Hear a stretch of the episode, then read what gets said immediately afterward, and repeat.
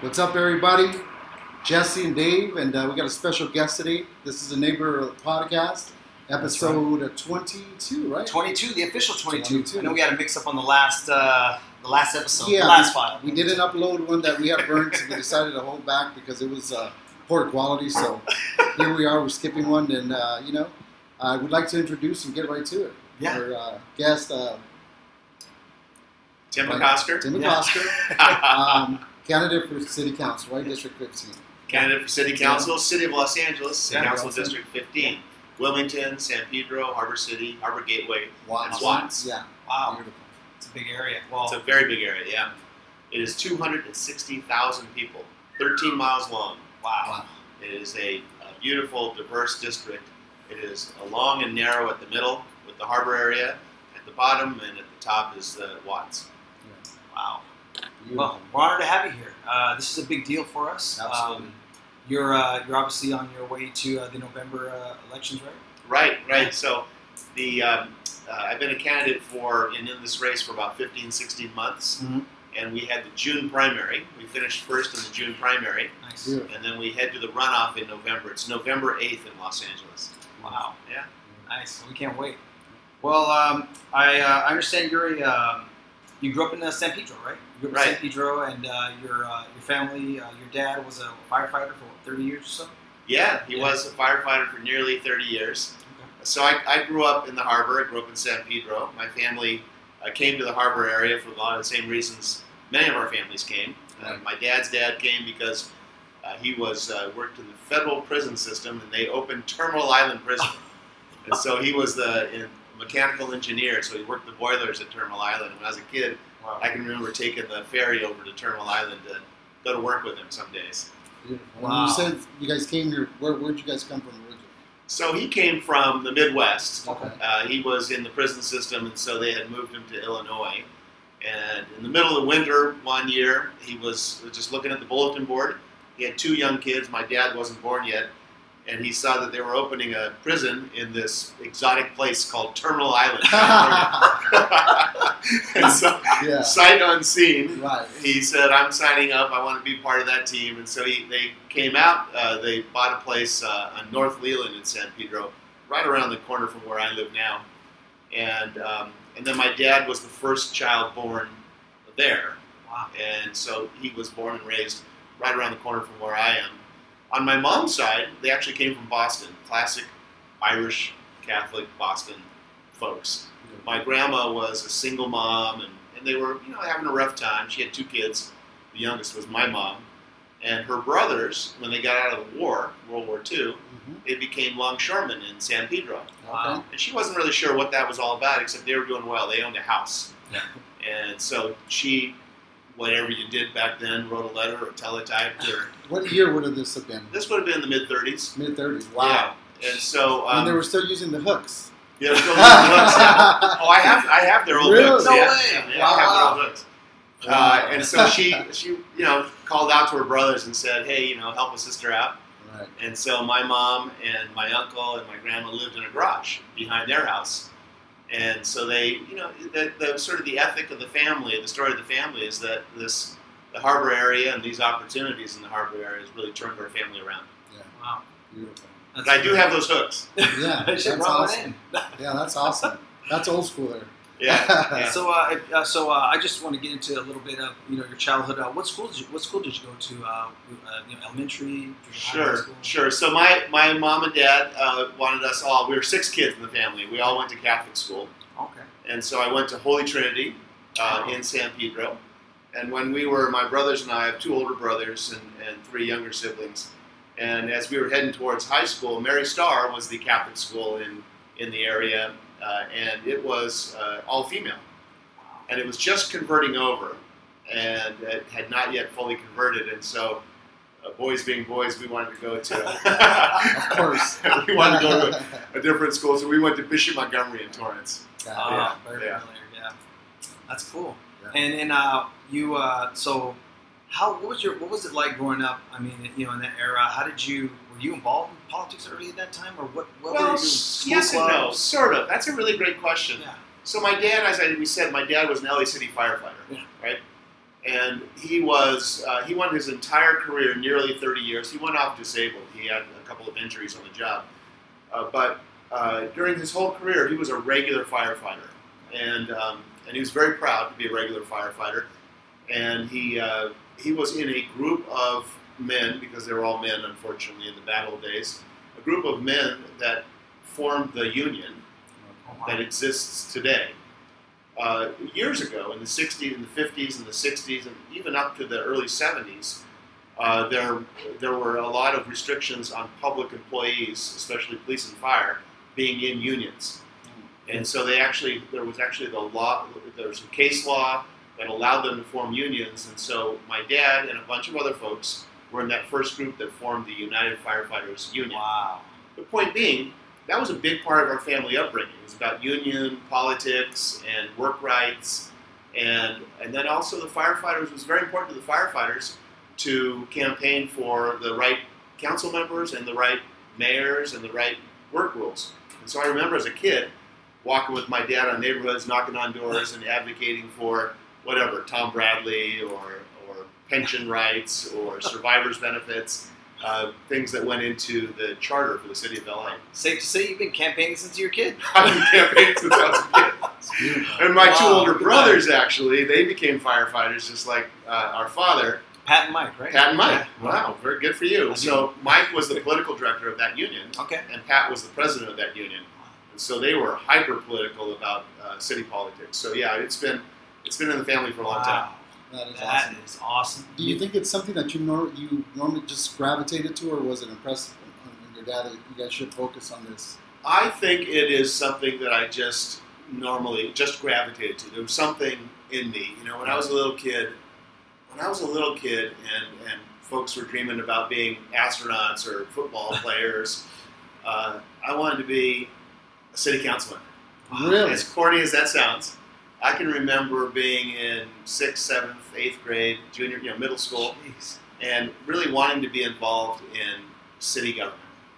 Wow. As weird as that sounds. And at that age, what was your extent of the knowledge that that, that would entail to hold that position? Well, the the knowledge was not was was, was pretty good because um, I was at this little Catholic school, Holy Trinity, and one of our neighbors right around the corner from us was a guy named Vincent Thomas, for whom the Vincent Thomas Bridge was named. Wow, this is great. And he was a parishioner of ours, mm-hmm. and so I remember, like you know, you know, serving mass at his you know fiftieth wedding uh, reception, you know, wedding vows, uh, and then um, and then it seemed like the the the nuns who taught at that school would invite in politicians quite often. John Gibson came to our school a couple of times, you know, Gibson Drive, and um, Glenn Anderson, the Anderson Freeway.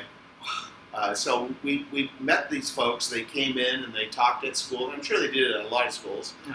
And maybe other kids weren't paying attention, but I just thought it was fascinating. Yeah. Wow. Look at that. That is yeah. awesome. That is definitely uh, not something that, you know, a kid that age would, would even consider, you know. It's very, or even have any knowledge of, right? It's very unique. It's just, you know, you don't hear that all the time. You don't see it all the time, but it's... You know, certain things happen, you know, for a reason, and that right. this is something that has led up to, you know, you made it. You're, you know, you're on your road. You're on your way there.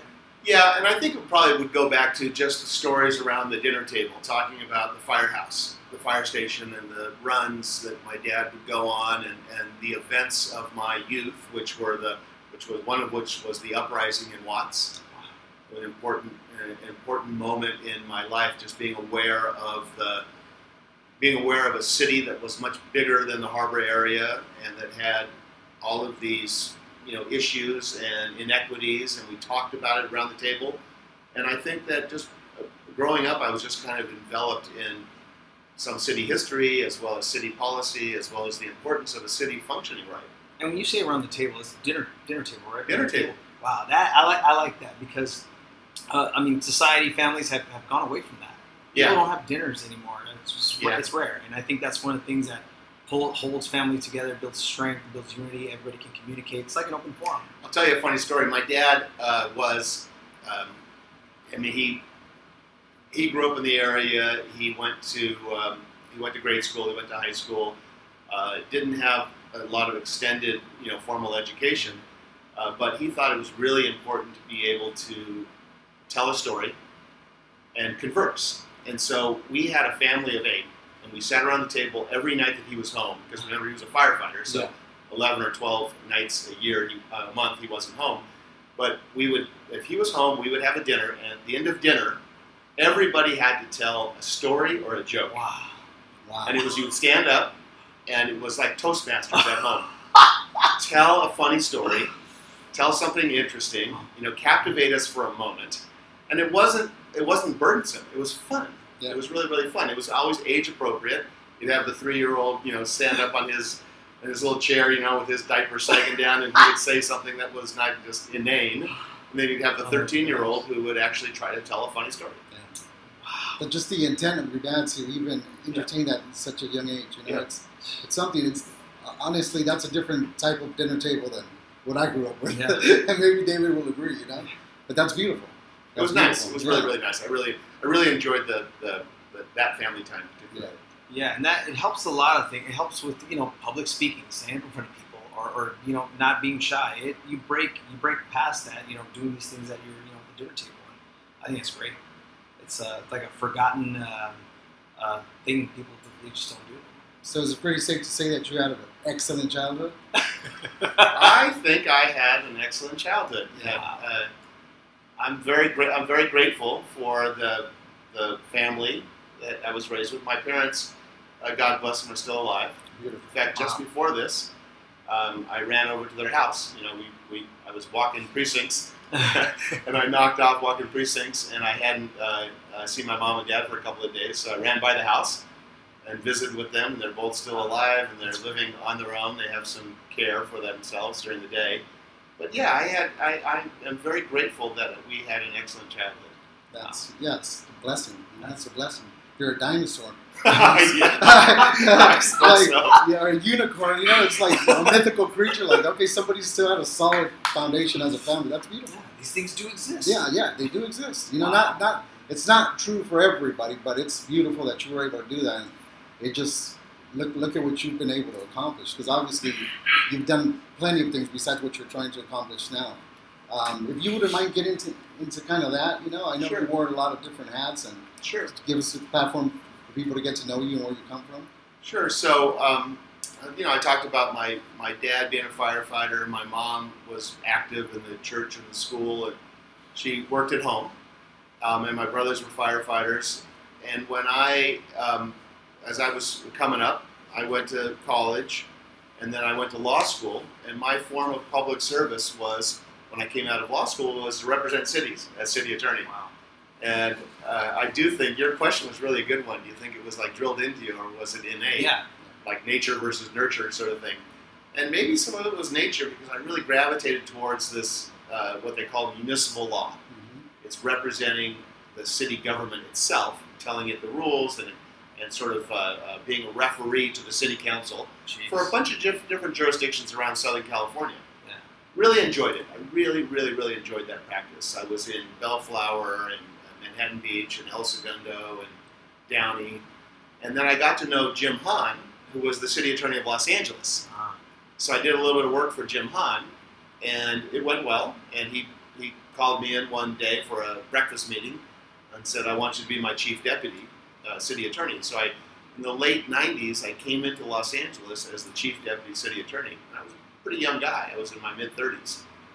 Now, and, oh, sorry. Uh, correct me if I'm wrong. Hahn was the only person to, uh, uh, in Los Angeles to serve as controller uh, and uh, city attorney and also uh, office, office of city attorney, right? Yes. Yeah. And mayor. And mayor. And mayor. And mayor. So he served as controller for a couple of terms. He was city attorney for four terms, which will never happen again because now it's term limited, and then served as mayor. So the only person to ever have done that. I came into his last term of city attorney, uh-huh.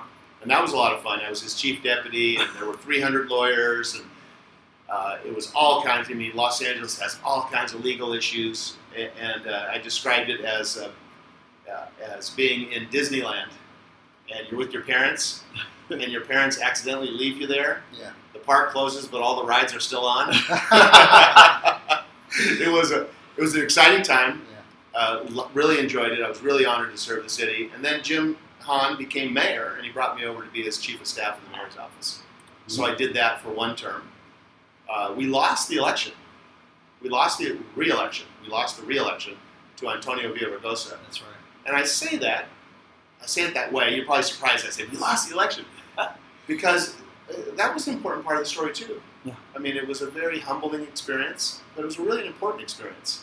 I lived through a time where, as chief deputy, chief of staff, we had to do a transition, and we had to we you know we fought really hard, tried to win, didn't, and then worked really hard on a transition to make sure that the people coming after us had all the files, all the information, all the background, all the support to a reasonable extent that we could provide to make them successful.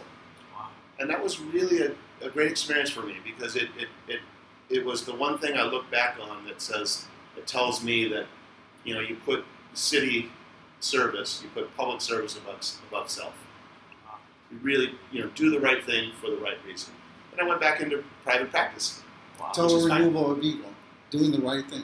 Do the right yeah. thing. Do the right thing for the right reason. Yeah. And, uh, you know, I just saw Antonio Villaraigosa over the weekend, and he always reminds me that, hey, Timmy, Timmy, Timmy, thanks for the way you handled that. You know, it was really, it was really great working with you. Yeah. That's awesome. Would you say Hahn was one of your biggest role models? Yes. Yes. Yeah, one of the, one of an important role model for me, uh, an important mentor, uh, a really significant part of my career was moving over and, and and learning from him about the city of Los Angeles, learning how to be a public servant, learning about what was the, the do the right thing for the right reason. Yeah. It's all Jim Hahn. Wow. I mean, he, he really was and is. He's a judge now, yeah. and is that person. Yeah, it's it's, it's funny. It's uh, I did a little bit of research on him, reading, okay. and uh, uh, there's a small story in the Los Angeles Almanac that uh, says. Uh, it said that younger Hahn often accompanied his father on weekend car rides in search of potholes.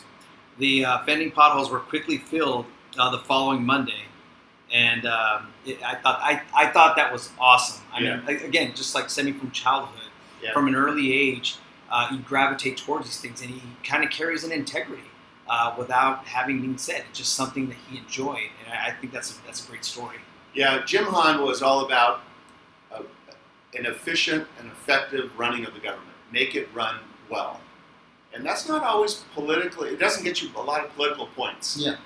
Filling potholes does get you political points. Filling potholes is great. But he was also very, Jim Hahn was very sophisticated about making sure that the departments worked well with one another, that you had, you didn't have silos, and you tried to create an efficient budget. By, by that, I mean, if departments work together well and they're not working at cross purposes, mm-hmm. then you can spread out more services to more people. It's not really a very noticeable thing. You don't see it when it's happening as a as a, an act of politics. Mm-hmm. It's not as dramatic as a politician saying, "I'm going to, you know, do this and, and make a big announcement and put out a press release." you know, and, and but but that wasn't what Jim was in it for. What Jim was in it for was to make the city run well. These a lot of these benefits, people didn't see them. They, they went on, you know, to serve, you know, other purposes where they weren't noticed, but they helped the city tremendously. Mm-hmm. So that's that's great. I'll just I'll just really uh, um, taken back by that little story. His dad said one thing. Talking about potholes. His dad, Kenny Hahn, was with the county. He was a county okay. supervisor. Forty for, years, thirty years. Forty years. Yeah, forty years. For forty years, and he really took good care of his district. And he used to say, if you were sitting in the car, you could close your eyes and just feel by the road, you know, by the tires touching the road, when you left the city and entered the county, because the roads were better. And I want, I want that to be my motto. I want, I want to be, I want folks to say, you can close your eyes. Hopefully, you're not the driver when you do this. You close your eyes and you know when you leave or enter C D fifteen. Yeah, yeah, that's beautiful. Do you think that same culture still is there, where people want to do the right thing, like these, you know, gentleman that came before? I do. Yeah. I do. I think I think that it would be it would surprise me if if people came into this life of running for office and wanting to be in office if you didn't want to do the right thing. And and, and you know, if it doesn't begin with wanting to be a public servant and want to do the right thing for the right reason and sort of be selfless about that, uh, it's a problem. It's a problem. But I think that as I as I look around and, and, and, and know people that have either been on or, or want to be on, you see more often than not people that want to do it for the right reasons. That's weird. Wow. That's good to know. That's good to know because, you know, a lot of times things are portrayed differently in the right. media and stuff like that. So, you know, it, it leaves that, it, it flavors it different for right. someone that's just viewing it from, from the media and not really, you know, there to, to see and have eyes on. And, and cynicism know. can be healthy. Right. It's, uh, I shouldn't say cynicism, skepticism. Skepticism. No. Being skeptical of government and, and, and how it's functioning and whether it's serving us. Being skeptical of people's motivations is probably a healthy thing. Um, but I think it's also important to look at people with real eyes and look and, and, and try to get to know them and try to find out, you know, whether or not that skepticism is justified or not. And I will say, correcting myself from a moment ago, being cynical mm-hmm. is not healthy. No. I mean, it's skeptical, a healthy skepticism, but really get to know. I would urge every voter, everyone involved in, you know, tangentially involved uh, in, in government and the government that's serving them, get to know the folks and, and what their motivations are and make the appeal. And, and, and, and don't be shy to, you know, put judgment on people, but give them a chance. Yeah. I, uh, I'm so glad that Nick, our friend Nick LaFarga, put that meeting together a couple yeah. of weeks back. And uh, I just thought that was impactful. Like, I've always been somebody to complain. And Nick is somebody that always reminds me, listen, if you're not going to do anything about it, don't complain. Because, you know, what, what are you, what are you getting about complaining? Like, you need to show up. You need to get involved. Yeah. Um, you know, and it's like, he's barely getting me into the swing of things, you know. But it's, it's and it's not just me. It's a bunch of us, you know. We, we sit there, we complain, but we don't participate. You know, when we have our time to yeah. step up and do something, we just we fail every time.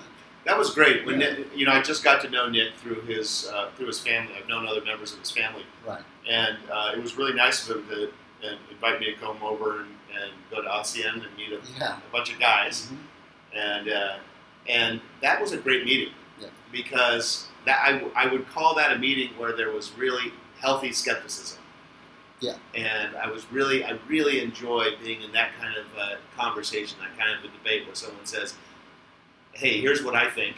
Uh, here's what I'm assuming about you. Tell me why that's true or untrue. Yeah. And but, but everyone in that room gave me a chance to talk. Yeah. I really appreciate it. Yeah. And I think you addressed everybody's concerns, you know? Yeah. I think uh, everybody was confident, you know, and felt happy, you know, when you left. And it just, uh, you, you walked in with a different air, you know? You were open. You were approachable. Um, it, it flavors things different for people. Yeah, yeah, I appreciate that. Yeah, you, you, I will say one thing that is probably the most important quality for someone to have if they're stepping into this type of a role, where you're walking into a room and asking people to support you in politics or in government or in this quest. The most important quality is humility.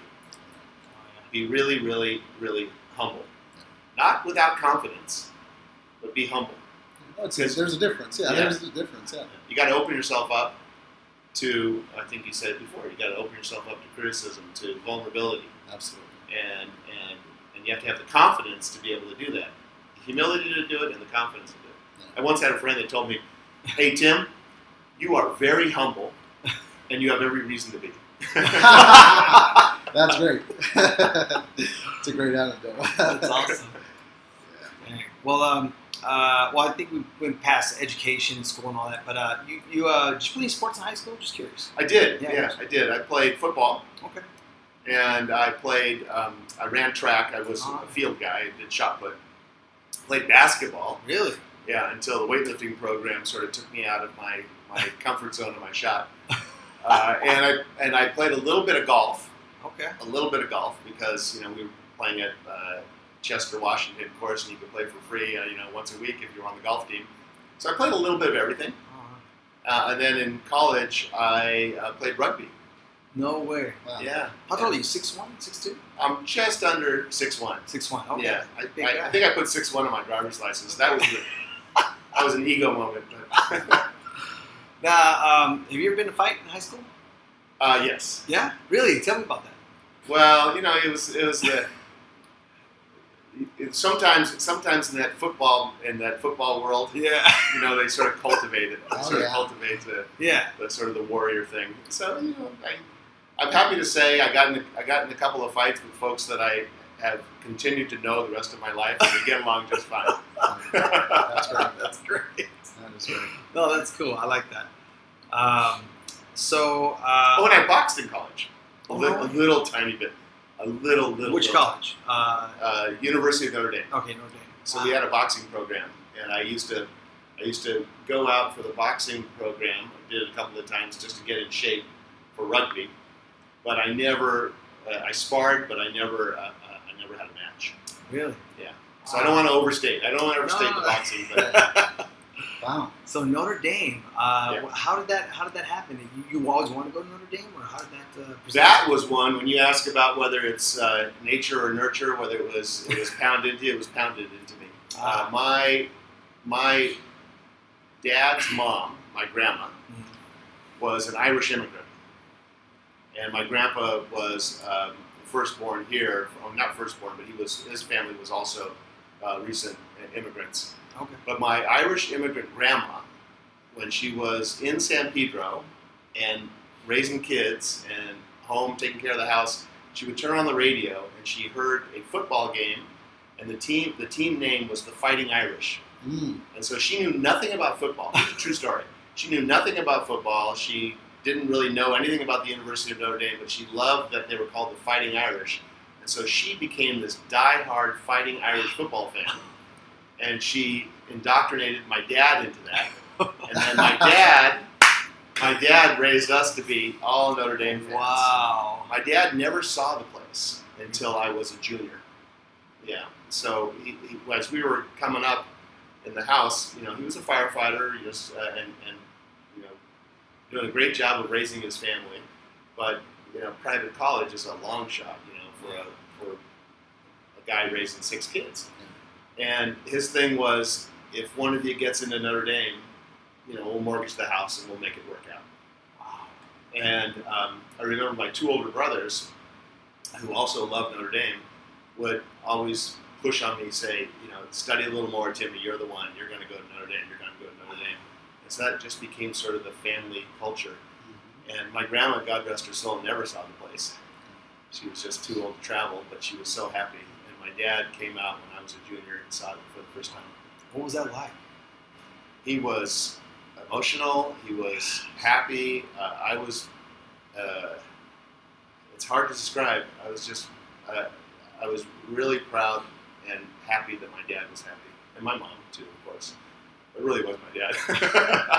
I, I like how your uh, brothers, your siblings encourage you to do better. They, they uh, you know, yeah. they egg you on. I think that's... Um, That's tremendous, uh, you know, encouragement from your family, especially brothers, you know, siblings. You don't, it's not very common sometimes, but you don't get that real encouragement. Like, hey, you're the one, you're going to go. And yeah, it's, it's, it's, it's huge. And either one of them could have. I yeah. mean, they were, they, you know, my brother Mike, God rest his soul, passed away. He had a heart attack and died a couple of years ago. Sorry, brilliant. Yeah, sorry, thank you. Yeah. Brilliant, brilliant guy. Uh, but for him, the path was he wanted to be a firefighter. And my brother Pat, the same. His path, he wanted to be a firefighter. Uh, so they both really turned to me in a supportive way and said, essentially, don't screw this up. Keep studying. You can do it. And then when I got in and I was back there, they were, you know, they were young firefighters, unmarried, and so they could they could jump on a plane. Yeah. And they would come back and, and uh, sleep on the floor in my room. Wow. We'd go to ball games together. Oh, so it was awesome. Like they were going too. Yeah. That's great. So I guess it's safe to say that you're a pretty good manifester, aren't you, Tim? Everything that, that's up here eventually plays itself out. That's yeah. beautiful. Yeah. That's beautiful. You're in harmony and it works. Yeah. I think it's important to I think it's important to dream and then to reach for your dreams. Absolutely. I agree. That's where it starts. It's an idea. Ideas are unbreakable. Yeah. And um, you know, you gotta start somewhere. Yeah. Yeah, I appreciate that. I appreciate you saying that. Absolutely. Absolutely. It's uh That's great. I, I love that. And uh, how soon, uh, when you graduated, what year did you graduate uh, college? Or? I graduated uh, college in uh, nineteen eighty-four. Okay. And then I went straight to law school. I went to U C L A Law School mm-hmm. and graduated there in nineteen eighty-seven. How was law school? Law school, uh, I'm not putting down U C L A. It's a very fine school, but it's kind of like it, after the after a, an undergraduate experience uh, in the liberal arts, and then you go to law school, it feels kind of like uh, you're learning by rote. Mm. Uh, and so it was was it a, a, you know, I enjoyed the experience. I got married during law school. Oh, nice. Uh, um, and I made a lot of great friends, uh, but I wouldn't call it a great academic experience. Okay. Uh, I was really focused on, even then, talking about manifesting your dreams, I was focused on public law, uh, learning everything I could about what it would take to be a, a government lawyer or be associated with the government uh, to move public policy. And so I appreciated that part of it, but I was I was just happy to get through it, take the bar, and be able to start raising my family. Would you say that was the toughest part of college? Uh, you know, going to going, going to the to the, law school? Yeah, to law school. Um, I guess so. I guess I'd say that. Okay. Not as fun. I mean, it's more, um, you know. It's a different academic experience. Okay. Yeah. I also was very distracted. You know, I met my my wife uh, in grade school. Grade wow. school. Another manifestation. Look at yeah. that. Really? I'm telling you. uh, we met in grade school. And how'd you guys uh, meet? Uh, she was, well, how did we meet? I don't know. I was in eighth grade. She was in seventh grade. uh, I just was aware of her, I guess. Okay. And we went to the same high school. Uh, we started dating right as I was leaving high school. And she was a year behind, one year behind me. And then, um, and so we were apart during college. She went to, she stayed in Southern California, went to U C L A. Okay. And uh, I went to the Midwest. And the reason why I went to U C L A Law School was because she would be a senior at U C L A. Mm. Okay. And so, so we continued our dating and got married while I was at law school. And uh, just before, uh, just as I was getting ready to take the bar, we were expecting. Wow. And so I will say that the, the, the most pressure I've ever felt in my life by a factor of a thousand was graduating from law school, studying for the bar. My wife was expecting. I had a job offer that was only good if I passed the bar. Holy so I was like rolling the dice all in one shot. Jeez. And uh, no pressure, huh? And it was a great deal of pressure. Totally worth it. Every piece of it was worth it. But when folks ask, you know, what's the pressure of working in government, or what's the pressure of being a lawyer, or what's the pressure of this or that, nothing compares to the pressure of that. Yeah. Wow. In my life. And so everything else is fine. Is it safe to say that in hindsight you realize that these moments were the ones that actually made you and molded you? Yeah. When everything was up in limbo, and you know, it's like, Jesus, I hope this works, right? Yeah, yeah. It's yeah, it's, it's it's beautiful. It's a beautiful. You know, I mean, me, I'm I'm a cancer survivor. I told Sergio that Bless last you. time that I met him, and uh, when I got cancer, I was leukemia, so cancer in the blood. Mm-hmm. Um, it put so many things in perspective. Sure. So many things in perspective. Right. You know, and so sometimes these tragic moments that happen to us in our life, at the moment, we don't understand that it's not happening to us, but for us. Mm-hmm. For the evolution of us, you mm-hmm. know, because uh, I don't think the universe is too concerned with us being happy. It's more concerned with us evolving, right? To our, you know, to our potential, right? right. So you know, it's like uh, you know, so you had a lot of stuff in limbo, and everything seemed to work out, right?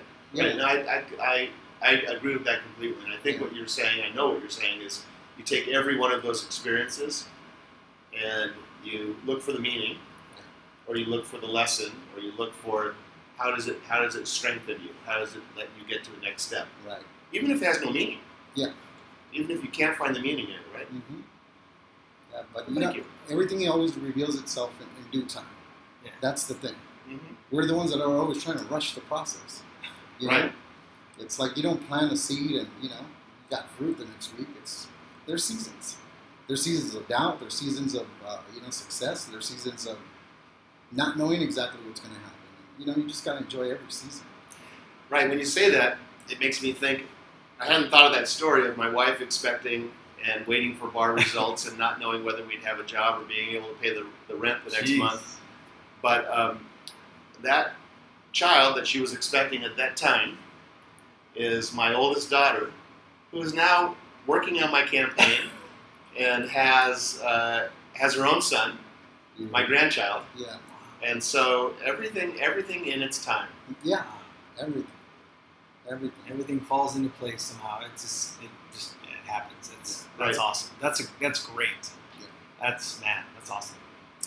Um, as far as your ch- your children, what have you been able to? What was your goal with, with them? What did you want them to take from you? Um, what did you want to embed in them as they were growing up? Thank you. Thank you for asking that. So we have five kids, for starters. Uh, and our children are uh, thirty-four, thirty-two, thirty, twenty-eight, and twenty-six. And I think that the most important thing that Connie and I wanted to teach the kids was that their best, the best use of their time and their skills and the best use of their life, really, was at whatever age they were, whatever capacity they had, was to be, you know, of service to others. And it was really Connie who brought me along on this, because I was busy with the career and, and working on, you know, working at the law and working in government and doing different things. And, and Connie um, would organize the kids age appropriately to do these service projects. For example, when they were when they were really little, like two years old and four years old and six and eight, she um, would bring them to um, nursing homes, and they would put on shows.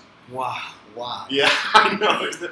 Or we would have weekend trips uh, to uh, to Mexico to uh, visit uh, an orphanage, and it sounds like it sounds like like unbelievable stuff. Like, really, who thinks of this? Well, Connie thinks of this. And it was always fun. It was always great. Uh, we always learned something. Sometimes the kids were reluctant, but mostly they would step up. And and I think what we were just trying to teach them is that there's, you know, there is a center of the universe, and it's not you. Yeah, exactly. You know, yeah. There's like really there there really are purposeful things we can we can do together or alone, and just be of service to others. What do you think was Connie's motivation for that, to instill that in, in, in their kids? I think it is her, just her deep faith. Okay. Connie, for folks who know Connie, they think of her as a, they know her to be a very faithful, very, um, uh, very comfortable in herself person. Yeah. You know, there's no veneer. You know, you know exactly what you have when you have Connie, and she, uh, and she sort of her whole purpose is to serve other folks. What type of faith do you guys belong to? You guys Christian, Catholic? Uh, Roman Catholic. Okay. Yeah, and so we're both we both were raised Roman Catholic, um, and um, and brought up our kids to be Catholic, uh, and and especially during the pandemic and in recent years, we've been really appreciative of other faith traditions. Yeah. You know, when, when the pandemic occurred and we and, and it was hard to get to services, uh, there was an opportunity for us to go online to. to uh, follow the Catholic Mass, but also it became an opportunity for us to also go online and experience other faith traditions. And Connie, particularly, uh, is involved in something called the Garden Church. It's this outdoor garden in downtown San Pedro. Picture a pocket park in the middle of downtown San Pedro. And it's both a garden and a sanctuary space for a Christian denomination. And she works and ministers there, while while part, still participating in the Catholic Church. That is awesome. Wow. Yeah, it's it's predominantly meant to serve folks that are living in and around the downtown area, some folks who are unhoused and some folks who are underhoused, but also to, to make sure that there's no distinction between the housed community and the unhoused community. Everyone comes together for a service. That's amazing as far as forward thinking, you know? It's like a lot, one, you're, you, you're born into a, a religion, people just buckle down. Yeah. Just by association. Yeah. Yeah. Just, you know, for her to have, you know, the forward thinking of, listen, maybe there's more to this. You know, maybe there's more to it. That's that's just beautiful. It's really easy to get focused in your in the religion you're raised in. Yeah. And there's nothing wrong with that. I mean, I, I really love the Catholic Church. Yeah. Uh, and even when I, you know, rail against some of its rules, yeah. some of its some of its you know history and practice, but still love the church. And um, but it's really it's really rewarding to also experience other faith traditions, and it happens a lot in campaign. Yeah. I mean, uh, the campaign gives me an opportunity to visit so many churches. And on a Sunday, when I go to a few different services and different denominations, I've come away from every single experience uh, enriched and, and, and feeling really rewarded and, and really happy to meet folks, but to pray with folks. Yeah, yeah. There's a sense of awe that you can get from different denominations, for sure. For, for me, for example, my parents grew up Jehovah's Witness. Mm-hmm. I grew up in that, relig- in that religion, and uh, it was a tough one because you're not allowed to do nothing. You're not allowed to do anything. So, you know, as I got older, I kind of came and found myself in spirituality. Man. That's always, it's just worked out for me better that way. You're just, um, it's more open. It's it's not so buckled down, and it's there's there's flexibility there. You understand that it's doesn't have. To, I've just never been able to buy into the concept that there's going to be uh, uh, one religion and that's the only way to find your salvation. I think salvation is found within us doing the work, um, and so it's. I just don't, you know, it's like, well, this is the real religion. This is the real religion. I think it's, right. I think God's everywhere. God's in the lemon tree. God's in a dog. God's in us. You know, it's, it's it's just, it's an open concept. And it's resonated with me more than any other religion. Yeah. I appreciate that. Yeah. I agree I agree with that. I And, and I will also add, though, that, that um, coming together in community is another one of those expressions, yeah. Another one of those ways of, defi- of finding God. Because I do hear folks say that I could be, you know, bobbing on my surfboard or hiking in the mountains mm-hmm. and experience God, and I don't doubt that. Yeah. Uh, but that's not that's not to say that that that being in community, which tends to be a, a religious denomination or religious uh, a, a religious tradition, is, is is also a powerful way. Absolutely, yeah, absolutely. Bringing people together, it's uh, rewarding, and people appreciate it. And, And what you're give, what you're giving is being received and, and given back to you or to somebody else. It's a circle of energy that everyone shares, and uh, it's it's nothing but good, positive things for everyone. Right. Yeah. Now, I will say this as far as that, and you know, then we'll move on. But I think for me personally, it was just that I, the people that I've seen, and, and you know, there's sometimes you, we, we tend to focus too much on individuals instead of the doctrine mm-hmm. or the religion. You know, mm-hmm. It's like if you don't see change in certain people, it's like, well, what is this doing? You've been participating in this religion for years, mm-hmm. which I, you've never changed. You continue to be the same person. So it's like, are you just showing up, putting in the hours? You understand? That that was just always my pullback. Like, sure. If there's not change in, I mean, you know, they say power is knowledge. I say, uh, I say that's not the case. Uh, you know, when you adopt something and make it yours, and you know, you live in that knowledge, and you wear it. That's that's when the change comes. You know, you could. Know a bunch of things. I know a bunch of things I got to do on a daily basis. Probably don't do half of them. I probably don't do half as much as I want to, and I try, but you know, yeah. That's just the reality of it sometimes. You know, and they're all personal journeys. Yeah, they're all personal journeys. Yeah, that's the beautiful thing about it. Yeah, we're all in our personal journeys. Absolutely, well, that's great. Uh, well, we're nearing uh, the first half of the show. We normally go out forty-five minutes, and uh, we're going to cut and take a break and okay. uh, move on to the next phase. That's okay with you guys? Sure. All great. Right, great. We normally play music, but we have a small little uh, we'll audio. It out. You want me to sing? Maybe dance. We'll really dance on the next episode. All right, thanks everyone. We'll be right back. All right, thank you.